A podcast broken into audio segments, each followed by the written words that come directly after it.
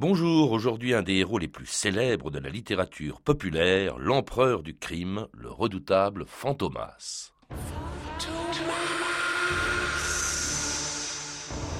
Fantomas. Vous dites Je dis Fantomas. Qu'est-ce que c'est? Rien. Et tout. Mais enfin, qui est-ce? Personne et cependant quelqu'un. À la fin, me direz-vous, que fait ce quelqu'un? Il fait peur. «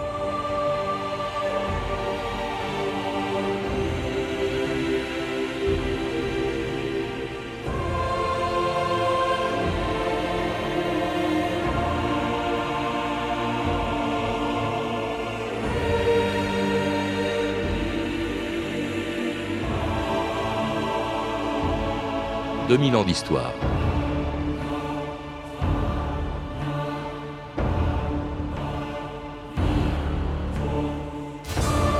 Avec son poignard à la main, son haut de forme, sa cape noire et son visage masqué, Fantomas a hanté les cauchemars de plusieurs générations de lecteurs. Depuis l'apparition du premier Fantomas le 10 février 1911 et jusqu'au dernier volume de ses aventures en 1963, celui qu'on appelait le maître de l'effroi ou l'empereur du crime, a fasciné quelques-uns des plus célèbres écrivains du XXe siècle, qui, d'Apollinaire à André Malraux en passant par Sandrard, Cocteau, Breton ou Robert Desnos, ont salué ce héros de la littérature populaire, l'insaisissable Fantomas, qui pour le plus grand bonheur de ses lecteurs et pendant plus de 50 ans, a su échapper à ses pires ennemis, le journaliste Fandor et le commissaire Juve. Les jours de Fantomas sont comptés. C'est le commissaire Juve qui vous le dit. Rassurez-vous, rassurez-vous. Fantomas n'est qu'un assassin comme les autres. Un homme comme vous et moi, mesdames et messieurs. Il a fait sauter des avions. Il a fait dérailler des trains. Quoi qu'il en soit, tu peux trembler, Fantomas. Tu peux bien avoir 100 visages, tu n'auras jamais qu'une seule tête. Ne la relève pas trop, elle finira par tomber, car elle me reviendra, Fantomas, et rira bien qui rira le dernier.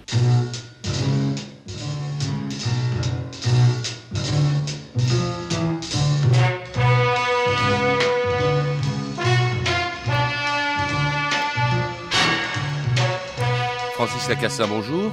Bonjour. Vous êtes un spécialiste de la littérature populaire et vous venez de préfacer huit aventures de Fantomas qui ont été rééditées en deux volumes dans la collection bouquins. Je crois qu'il y a un troisième volume d'ailleurs qui se prépare. Comment expliquer aujourd'hui encore le succès, la longévité euh, de ce héros euh, qui est né en 1911, c'est-à-dire il y a 94 ans? Ben, tout simplement, c'est le vieux débat entre la pensée rationaliste et la pensée mythique, comme on dit les surréalistes. C'est-à-dire, dans pensée rationaliste, il y a raison. Dans pensée mythique, il y a mythe, fable, fantastique, féerie. Les contes de Perrault ont toujours autant de succès aujourd'hui qu'il y a trois siècles. C'est qu'ils sont intemporels. Voilà, c'est-à-dire que le fantastique, le merveilleux sont intemporels. Et ce qui est raisonnable, ce qui obéit à des esthétiques, à des règles, ça vieillit.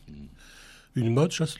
Alors c'est dû aussi, et vous le rappelez, à deux auteurs qu'on a un peu oubliés. Au fond, ils étaient en quelque sorte un peu effacés par le personnage qu'ils ont créé, mais que j'aimerais que l'on rappelle, dont on rappelle un peu l'itinéraire, le parcours avec vous, Francis Lacassin. Ce sont Pierre Souvestre et Marcel Alain. Euh, Pierre Souvestre d'abord, hein, c'était le plus âgé des deux. Je crois qu'il est né en 1874, et qui est assez étonnant. hein. Il était aussi bien, il était un peu touché à tout. Euh, il était euh, homme d'affaires, écrivain, journaliste, poète. Il a un peu tout fait. Il était secrétaire du monde diplomatique. Oui. Secrétaire de Euh, rédaction. secrétaire de rédaction, c'est vous dire.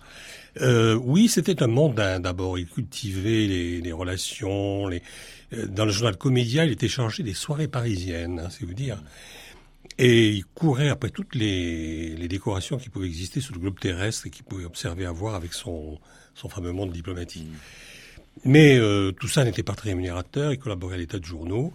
Et ce qui était rémunérateur à l'époque, c'était le roman. Et surtout le roman à épisodes, le roman populaire où il fallait créer un personnage, etc. etc.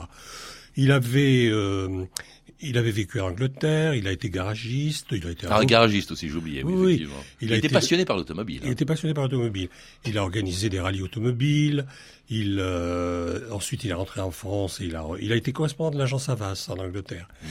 Et quand il est rentré en France, il a il a pris un cabinet d'avocats et comme ça marchait pas très bien, il faisait en plus, je vous dis, les soirées parisiennes, les les potins dans les journaux, etc.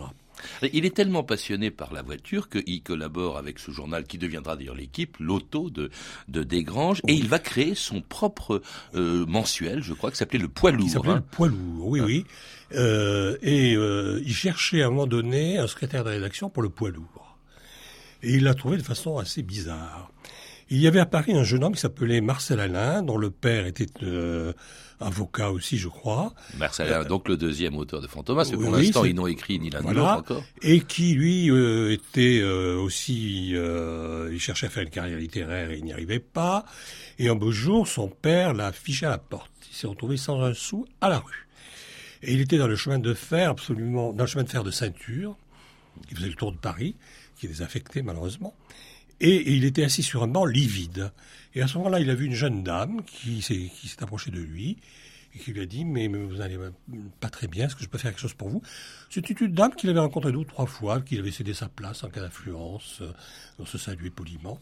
Il dit voilà, j'ai pas un sou, je sais pas où manger, je sais pas où dormir ce soir.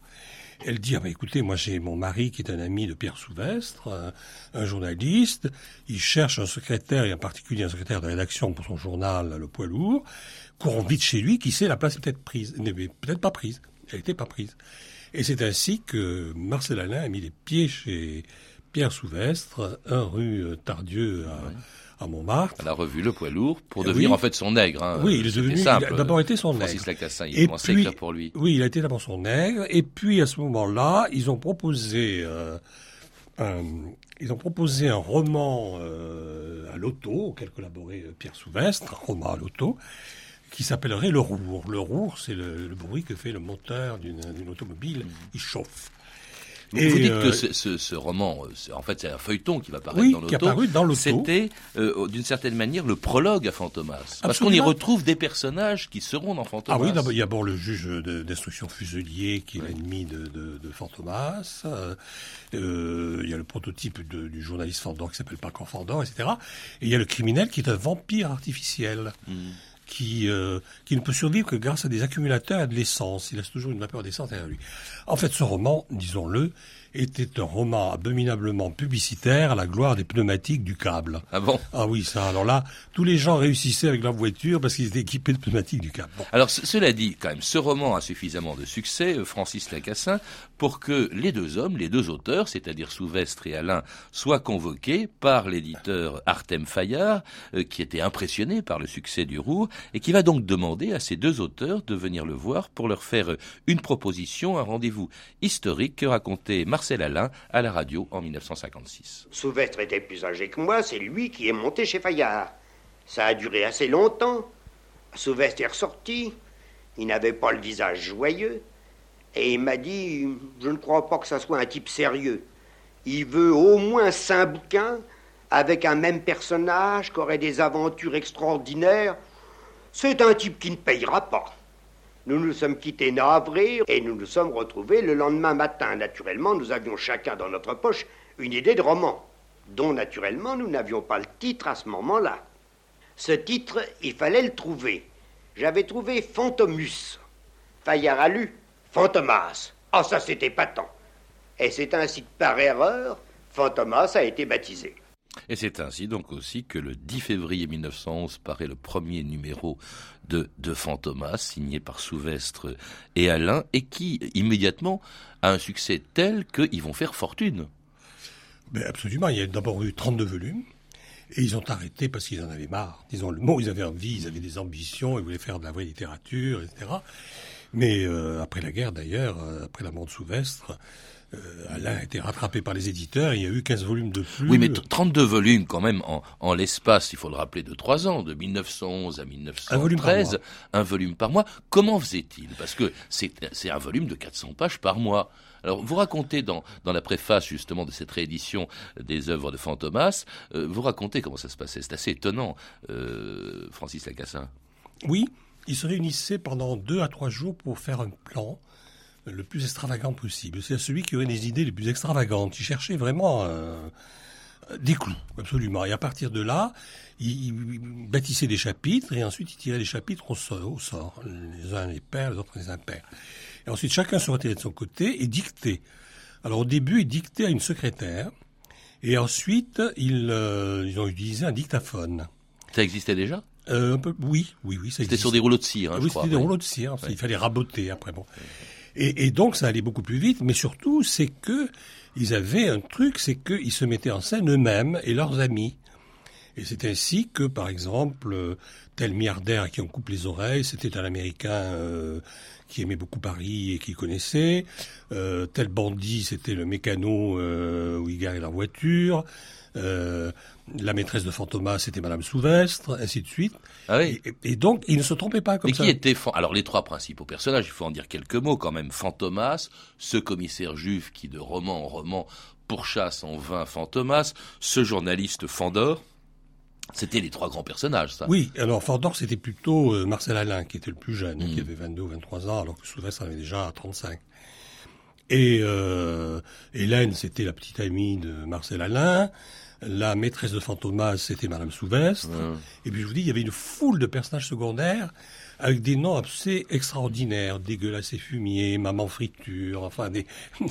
je ils, a- ils avaient le don de trouver des des, Non, des situations insensées aussi. des, situations et des sobriquets tout à fait bizarres. Et alors surtout, ils imaginaient les façons les plus atroces de trucider leurs prochains, vraiment. Ouais. hein. Mais parce qu'elle fait peur, cette littérature. C'est peut-être ça Oui. qui la distingue Oui. de de- de- d'œuvres très contemporaines de, de l'époque. Hein. En tout cas, euh, je pense à Arsène Lupin en 1905, à Rouletabille en 1907, euh, Fantôme de l'opéra. Là, il y a vraiment une, une inquiétude. C'est très pesant. Moi, j'ai relu avec un, un immense méchant. plaisir. Je pensais pas. C'est méchant. C'est c'est terri- c'est- Ça fait peur. C'est terrifiant. C'est ça qui a peut-être fait le succès de Fantomas. Mais oui, mais vous savez que ça explique, euh, si vous voulez, bon, il faut remonter au XVIIe siècle, les fameuses histoires tragiques de Rosset. Il y a toujours eu dans la société un public pour ce genre de alléché par des gens coupés à morceaux. Et songez qu'à l'époque de Fantomas, c'était en plus l'époque des mâles sanglantes. On trouvait tout le temps une malle avec des, des spécimens à l'intérieur plus ou moins complets. Et donc, ils s'étaient insérés dans une tradition ancienne et qui avait du succès. Alors dans ce public, il y a quand même des gens tout à fait étonnants. Dès 1914, Fantomas, euh, les Fantomas sont salués par les plus grands auteurs de l'époque. C'est Guillaume Apollinaire euh, qui écrit dans le Mercure de France en 14 cet extraordinaire roman plein de vie et d'imagination, écrit n'importe comment, mais avec beaucoup de pittoresque. C'est Sandrard qui devait parler de Fantomas comme étant l'Énéide des temps modernes, hein, rien que ça. Euh, C'est Max Jacob qui crée une société des amis de Fantomas, et c'est aussi Desnos qui va même écrire en 1933 une très jolie complainte de Fantomas.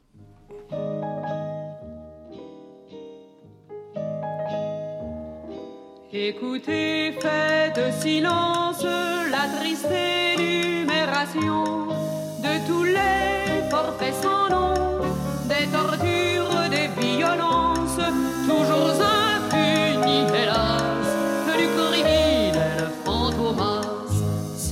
Sans personne, il assassine, mais Juvédé de Fandor va lui faire subir son sort, enfin sur la guillotine.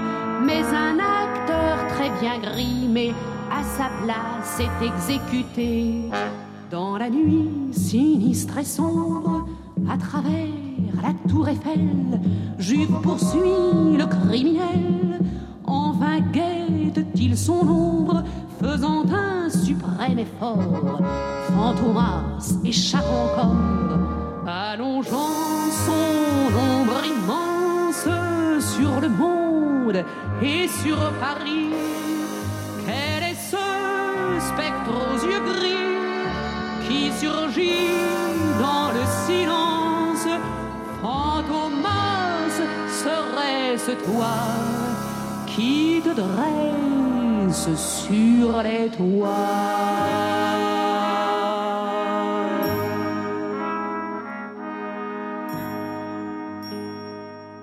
Qui surgit dans le silence, Fantomas, serait-ce toi qui te dresse sur les toits C'était Catherine Sauvage chantant la belle complainte de Fantomas, écrite par Desnos en, en 1933, je trouve sur une musique de Kurt Weill. Comment expliquer que euh, ce héros, qui était Fantomas, de la littérature populaire, ait pu intéresser la grande littérature des gens, je me disais, comme Apollinaire, comme Malraux plus tard? Mais tout simplement parce que c'était de l'anti-littérature et que tout était possible, sauf la nuit. Il n'y avait aucune règle. On pouvait violer toutes les règles, être le plus cruel possible, le plus invraisemblable, le, plus méchant. euh, euh, tout était possible. Alors qu'un écrivain est toujours limite. Il s'é- il s'écoute. Il s'écoute écrire. Il dit ah oui mais si je dis ça, ça marchera pas. Ça c'est un peu trop. Et c'était une espèce de d'admiration devant ces gens qui s'étaient donné une liberté totale d'imaginer. Les surréalistes, il faut le rappeler, étaient passionnés par ce qu'ils appelaient l'écriture automatique, et c'est vrai que la façon Oui. dont écrivaient Souvestre et Alain était tellement rapide que ça les a, ça les a passionnés. Alors ça n'a pas passionné, euh, ça a passionné après, bien après eux, des gens comme Cocteau, comme Malraux, comme Queneau. Euh, et alors en revanche, ça a moins passionné. J'étais amusé de lire, de, de lire dans la revue critique, la revue de, de Foucault et de Barthes, une méchante critique de Fantomas, mais ça, ça viendra euh, bien après la, deuxième guerre mondiale. Euh, un article qui, écrivait de Fantomas, une entreprise systématique d'ingestion de la nourriture, romanesque la plus grossière, destinée à détourner la masse des véritables problèmes. Le roman feuilleton ne lui demande rien, sinon une absence totale d'effort de réflexion. Hein, ça, il n'aimait pas à l'évidence Fantomas, ce monsieur Tortel, dont on, tout le monde a oublié le nom. Mais cela dit, c'est vrai que c'était la littérature populaire. Francis Lacassin, vous qui en êtes un spécialiste. Oui. Euh, C'est quoi la littérature? Comment peut-on la définir? La littérature populaire, c'est une littérature qui est euh, qui n'obéit pas aux règles de la de la littérature bourgeoise. Et c'est souvent une littérature qui est faite par des par des gens du peuple, par des gens modestes, euh, pour des pour des gens modestes. Hmm. Alors que la littérature bourgeoise est faite par des bourgeois dans la tradition. hein.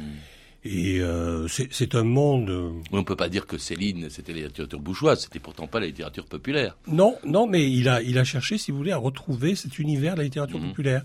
Quand il parle ou quand il décrit euh, certains milieux, il le fait avec le, le langage de la rue qu'on trouve dans la littérature populaire. Alors, ce- cela dit, euh, Fantomas est écrit jusqu'en 1911 par Souvestre et Alain. Vous l'avez rappelé, en 14, Souvestre meurt. Alain continue seul, mais à un rythme beaucoup moins euh, soutenu, puisque euh, y, a, y a eu 32 romans en, en 3 ans, entre 1911 et 1913, il y en aura seulement 11 en 50 ans, entre 14 et, et 63. On écoute encore Marcel Alain parler de Fantomas en 54. On connaît Fantomas, on ne connaît pas Marcel Alain. Le Blanc disait en parlant de son héros Lupin Je ne suis plus que son ombre. Moi, j'en prends mon mot, je ne suis plus que son fantôme. Fantomas vit, puis moi. Je vis en intimité continuelle avec Fantomas, avec Juve, avec Lady Beltham. Ce sont pour moi non plus des personnages de fiction, mais des gens qui existent. Ce sont des gens que je connais. Je suis Juve, je suis Fandor et je suis Fantomas. Quand Juve va arrêter Fantomas, je pense qu'elle sera l'eau. Mais quand Fantomas va faire un crime, je suis avec Juve et je dis on va en avoir fini bientôt, j'espère. Et je finis par croire qu'ils sont là derrière moi. Quand un meuble craque chez moi, quand euh, il y a un phénomène bizarre, malgré moi, l'entité de Fantomas existe et je la crois existante. On se points à son propre jeu. Et c'était Marcel Alain, euh, quelques années avant que vous le rencontriez. Je crois qu'il Oui. parlait en 56, vous l'avez rencontré en Alors, 60. moi, il a ajouté une chose de plus. Il m'a dit, ah, ce Fantomas, il me tuera. Mais justement, vous, Ouais, vous le en dites vous-même dans cette préface, c'est mon pire ennemi. Mais oui, parce que Fantomas. vous savez, non mais euh, euh, un écrivain n'a pas envie de répéter sans arrêt les mêmes livres. Je veux dire que euh, Maurice Leblanc, à un moment donné, a trucidé Arsène Lupin à la fin de 813. Il l'a fait euh, se jeter dans la, dans, dans la mer de, aux environs de l'île de Capri. Euh, Conan Doyle a fait jeter dans un gouffre suisse Sherlock Holmes. Et puis alors qu'est-ce qui se passe? Ben, C'est la pression amicale, la pression des lecteurs, la pression des éditeurs. Et les éditeurs qui vous disent, ah ben écoutez, si vous me faites un fantomas, je vous prendrai ce roman. Parce que si lui n'a écrit seul que 11 Fantomas, les 11 derniers, il écrivait d'autres romans, Oh, il était mais furieux que ça ne marche pas. Il y en a quelques-uns d'ailleurs qui ont eu du succès. Il y a Monsieur Personne, je crois, par Ah exemple. oui. Ah ben en plus, euh, ça a été porté à l'écran par euh, Jules Berry. Et le roman paraissait en même temps que le film était diffusé dans les salles, vous savez. Euh, mais il y a eu d'autres- séries. Il y a eu Mysteria, euh, il y a eu euh, Fatala. euh, il y a eu également Ferocia, c'est un fantomas ultramoderne qui utilise l'énergie atomique. Il a fait donc des quantités de, de nouvelles séries. Fantomas, il en avait marre. Ben oui, vous vraiment. dites, il vous a dit un jour, oh oui, je le tuerai, mais après moi, je laisserai dans mon coffre un roman qui le fera disparaître de façon définitive, ce sera la fin de Fantomas. Comme s'il voulait s'en débarrasser, ce qu'il n'a jamais fait. Oh non. Sauf que dans son Oh dernier non. Fantomas, Le il y a- vieux roublard. Hein, mais dans, dans, le dernier, en 63, je ne sais plus comment il s'appelait, il y a une fusée, puis il y a un cadavre, on ne sait pas très bien si c'est celui de Fantomas ou celui de, de, de quelqu'un d'autre. C'est dans Fantomas mène le bal. Ouais. Euh, il, il m'avait dit, moi aussi, au moment où il allait l'écrire, je vais l'envoyer sur la Lune. Et puis alors là, bon débarras.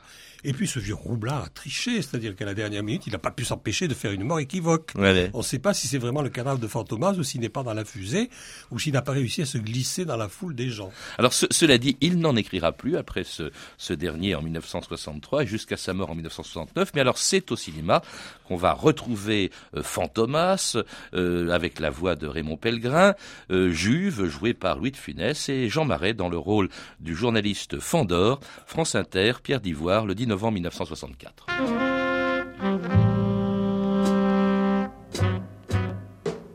Cette musique angoissante annonce le retour de Fantomas, le héros légendaire de Pierre Souvestre et Marcel Alain. Il nous revient avec de nouvelles aventures dans un film d'André Hunebelle. Oui, c'est bien moi, Fantomas.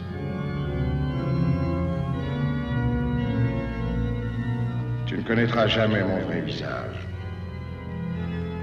Sous ce masque, personne ne le connaîtra jamais. Tu m'as ridiculisé aux yeux du monde.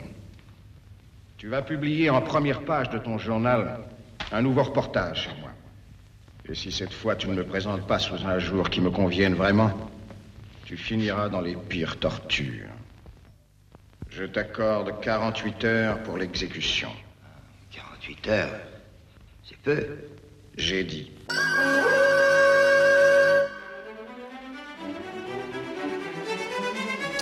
C'était un extrait du Fantomas d'André Hunebelle. Que pensait Marcel Alain, qui était encore vivant, de cette adaptation de son Fantomas euh, Beaucoup de mal. Il a fait un procès euh, qu'il a, a gagné en première instance, d'ailleurs. Il, il trouvait qu'on avait porté atteinte à son droit moral. C'est-à-dire euh, Quelle que, était la raison Et qu'on avait dénaturé les personnages, absolument. Et en, en, quoi, par exemple ah bah écoutez, euh, le commissaire Juve, c'est un comique grotesque, quoi. C'est un bouffon. Mm. Il est les trois quarts du temps en caleçon. Euh, il euh, il sait pas ce qui se passe, il arrive toujours le dernier, c'est vraiment. C'est pas le cas, il faut le rappeler ah, dans les dans les romans de. Ah non, au contraire, je veux dire que dans les romans, on a, on a, même vu dans un roman le commissaire Juve prendre la place de Fantomas dans sa cellule pour le faire évader, mmh. parce qu'il est prisonnier en Suisse, en Belgique où la peine de mort n'existe pas, et il se dit si je le fais évader, il ira en France où je le ferai arrêter et le ferai guillotiner. Bah, c'est pas le pauvre de Funès qui, qui, aurait fait ça. Non, mais Funès, on peut pas dire du mal, c'est un grand acteur, mais ah, c'est oui, vrai oui, que c'est pas son le rôle. personnage qu'il a C'est un personnage comique, alors que le Juve de, de Souvestre et Alain ne l'était pas. D'ailleurs, le, les, les, romans, les Fantomas n'étaient pas drôles, ils étaient non. destinés à faire peur. Et absolument, c'est des méthodes d'extermination extrêmement raffinées, vous savez. Euh, euh, par exemple, euh, on assassine une jeune femme bobinette qui a traduit Fantomas en prenant sa tresse et en le mettant dans, le, dans les rouleaux d'une essoreuse. On la scalpe comme ça. Enfin, c'est Fantomas qui la scalpe. Et alors, vous rappelez quand même qu'il y a eu des adaptations cinématographiques bien avant Une Belle. Oui. Mais alors, on peut pas, évidemment, vous n'avez pas pu les entendre, c'était le cinéma muet, mais il y en a une qui était faite avec l'accord d'ailleurs des deux auteurs qui étaient Souvestre et Alain. Ah oui, qui leur plaisait beaucoup. C'était quoi? C'était la série Fantomas de, de Louis Feuillade pour la maison Gaumont il avait adapté cinq romans. Alors il avait choisi sur 32 les cinq qui étaient le plus faciles à adapter. Et puis la guerre est arrivée, il en aurait probablement adapté quelques autres. Et ça a interrompu. Euh, C'était interprété par René Navarre. Mmh. Et ça a donné naissance d'ailleurs au roman, euh, au cinéma policier français qui se cherchait à tâtons. C'est le Fantomas de Feuillade qui a déclenché des imitations, des raffinements, des, des innovations on peut dire que le, le, le, le, film policier français est né avec Fantomas en 1913. Est-ce, est qu'aujourd'hui, alors que justement euh, Robert Laffont chez, chez Bouquin réédite les, euh, un certain nombre, huit euh, seulement pour l'instant, mais je crois qu'il va y en avoir quelques autres qui vont oui, paraître. Quatre dans, depuis à la fin du mois et peut-être. Donc là, il y a déjà deux volumes de, de chez Bouquin. Euh, est-ce que aujourd'hui, ça peut encore intéresser? Est-ce que c'est un personnage? Est-ce que c'est un roman actuel? Est-ce que ça peut encore intéresser de, de, jeunes lecteurs qui sont nés bien après, bien après Fantomas et bien, bien même bien après la mort de, du dernier de ces deux auteurs. Ah, bien entendu, de même que les, euh, Charles Perrault nous intéresse toujours avec Le Chaboté ou La Belle au Bois dormant. Mmh. C'est-à-dire qu'il faut le voir sous l'angle du merveilleux et non pas sous l'angle du, du, rationnel. Et comme je vous le dis, le merveilleux ne vieillit pas. Alors il y a peut-être parfois un petit délai d'adaptation. Il faut que le, c'est un peu comme les bons vins, vous savez, il faut un peu plus de temps pour qu'ils se bonifient. Mais Fantomas est tout à fait bonifié maintenant. Un héros de la littérature populaire, vous-même qui en êtes un spécialiste, qui la représente aujourd'hui, cette littérature populaire? À ma connaissance, personne. Il y a eu, mais surtout je ne veux pas qu'on croie que je dis ça de façon injurieuse, Guy Descartes, mhm. un peu. Mais je ne, ça n'a rien de péjoratif. Hein. Non, non, mais, euh, bien sûr que non. Mais en fait, euh, c'est d'une certaine manière, on pourrait dire que j'ai su que même Balzac, c'était la littérature populaire au 19e, ah après tout. Ah, absolument. Il y a, Balzac était très mal jugé par ses contemporains. Il qu'il était vulgaire. Mais c'est surtout, à mon avis, la télévision qui a repris, si vous voulez, la tradition de la littérature populaire, les, séries et les feuilletons. Mmh. C'est-à-dire que les gens qui autrefois achetaient chaque semaine un fascicule chez le marchand de journaux ou découpaient dans le journal un feuilleton qu'on cousait et qu'on lisait après, hein, euh, ces gens-là, ils regardent la télévision. S'il y avait un, si vous, si vous, alliez dans une île déserte avec quelqu'un qui n'a jamais lu Fantomas, avec un des 43 Fantomas, lequel faudrait-il prendre Je dirais un roi prisonnier de Fantomas, euh, le, fiacre de nuit, euh, l'arrestation de Fantomas. Hein? Et la fille de Fantomas, qui est assez extraordinaire. on la voit attaché sur une locomotive. Enfin bon, je vais pas vous raconter les livres. Mais je crains une chose quand même, c'est qu'après cette émission sympathique, là, les gens qui vont aller voir les films d'une belle vont être très déçus. Ils vont se dire comment c'est ça, Fantomas? Mais espérons qu'il reviendra en tout cas sous d'autres formes pour ses lecteurs et aussi pour ce commissaire Juve qui n'a toujours pas réussi à mettre la main sur Fantomas.